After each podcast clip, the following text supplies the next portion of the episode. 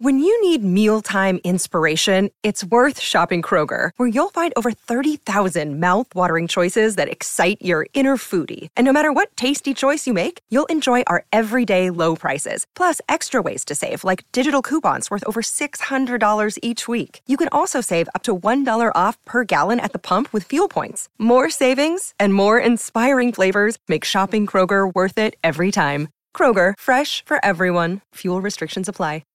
Welcome back to Sports Day WA. They say by the barest of margins. And as I mentioned earlier in the program, New Zealand pulled off a miracle at the Basin Reserve in Wellington today.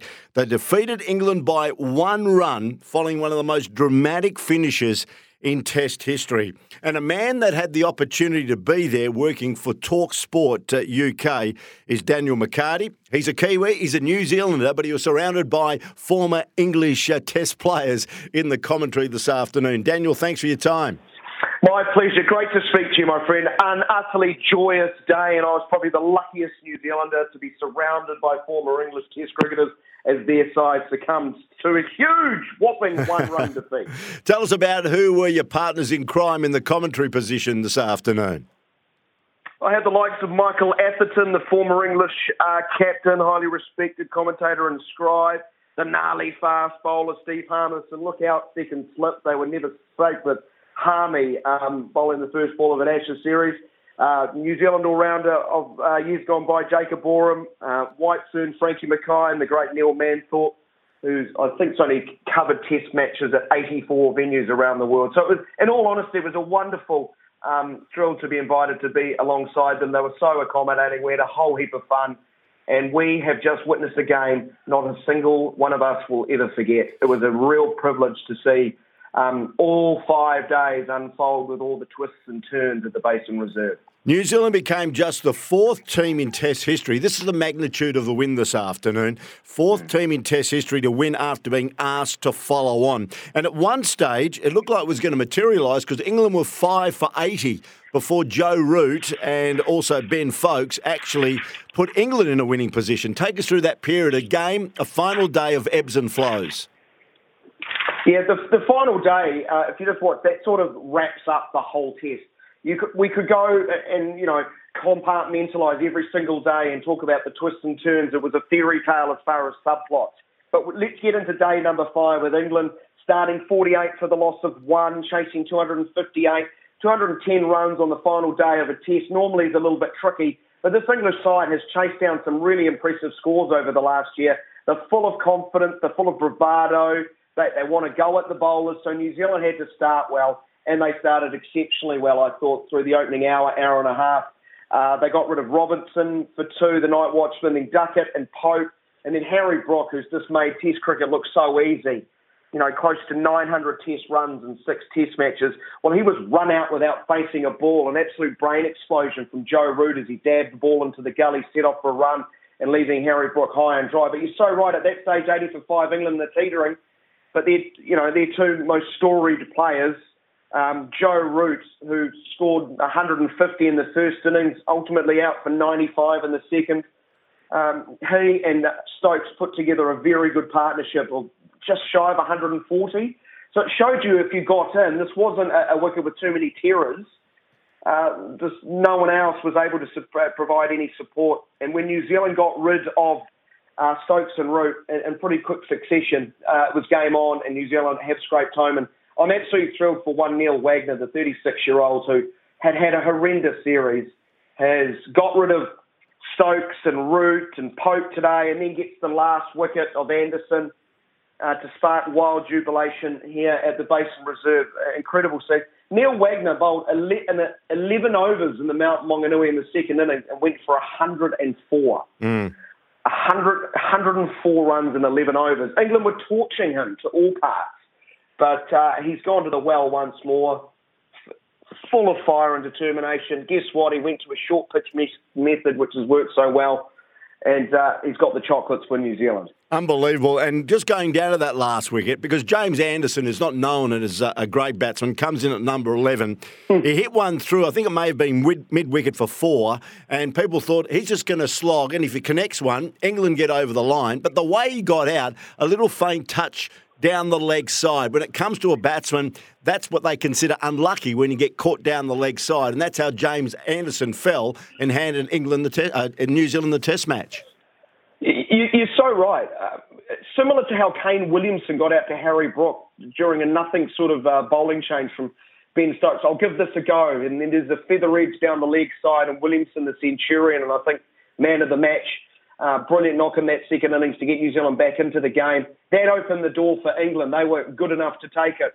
And unfortunately for England, it's closed the door, that type of dismissal with the cats down the leg side. It was so exhilarating. The, the tension was almost unbearable inside the ground at the time. I think nine runs are needed when Anderson comes out and joins Jack Leach. Uh, Anderson gets a couple around his throat. He looks like he's not enjoying it. He looks like he's not playing it particularly well. So what does he do? Backs outside of leg stump, thumps it through mid wicket, goes between the legs of uh, Williamson. And at that stage, it was six runs uh, needed. He takes it down to just two, and you think England are going to do it. But no, there was just one last twist um, in a long, long tail of this, uh, this incredible game. Mm. Um, 2,494 test matches, and just the second time a game has been decided by one run. And that and then you add on the fact that this is the fourth team to ever overcome a, a follow-on. Um, the, the, the, I'll never see anything like it in my broadcasting career. I'm just thankful I was able to see it at all. And what's interesting also is the fact that these days, not many team captains aside maybe enforce the follow on because they want to bat the opposition side completely yeah. out of the contest. I wonder if Ben Stokes is rethinking it now because there was plenty of time to be played in the test match. Yeah, um, there's always hindsight captains out there, and it's fair enough to question, especially when you've just become the fourth team to lose the test after enforcing the follow-on. What were your What were your co What were your co-commentators saying when the follow-on was enforced? Did they agree with it? We were all in agreement, and I'll tell you why. Here at the Basin Reserve, it always looks emerald green on day one. It never plays that badly. It offers seam for a couple of days and then becomes very flat throughout the duration of, of the test match with maybe a little bit of up and down, maybe the odd bit of turn. So it's generally a very good surface deep into a test match. On day three, it was still overcast. We'd had plenty of light showers through the first couple of days. The southerly wind doesn't dry the outfield. So it was a good bowling day on day number three. And England bowled really well. They beat the outside edge on numerous occasions. Uh, you know, the odd nick went to ground just in front of the slip cordon. On any other day, England could have had New Zealand six or seven down and, and go on and win the test match quite comfortably. Um, I don't think they made a mistake by following on. I think the story more is about New Zealand getting through that really um, difficult period, thanks to firstly a great opening partnership between Latham and Conway, and then the magician that is Williamson. Um, you know, dr- you know, driving a bowling attack into the ground deep into day number four. So, yeah, I completely understand why people want to look at England and that decision, but I think it's more of a, a story of a how the Basin Reserve play plays, and B, most importantly, how well New Zealand fought. One they of you be so proud of, of, the fight. And so proud of Kane Williamson, who's handed over the captaincy, named man of the match, having scoring that brilliant 132 in New Zealand's second innings. I tell you what, he could easily take over the presidency uh, of New Zealand. He's probably the most revered individual in the land of the lone white cloud. He's just an amazing player, probably the greatest batsman of all time in New Zealand cricket history. Yeah, I don't think there's any debate on that now. He's got the most uh, test runs. He went past Ross Taylor, his long-time teammate, during this test match. Hardly acknowledged the crowd when the ground announcer announced it to the Basin Reserve. He's so unflappable. He doesn't really care about those sort of things. He's just he lives in the moment. He's a serene sort of player to watch.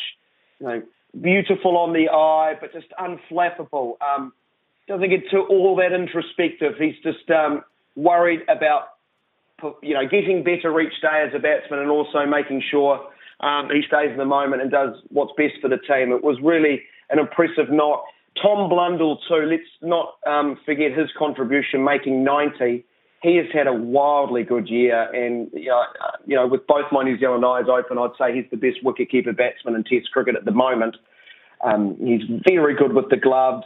Uh, Australians will remember him from being a, a makeshift opener um, during uh, the, the very one-sided Boxing Day Test from 2019, I think it was, where mm. he scored 100 in the second innings opening.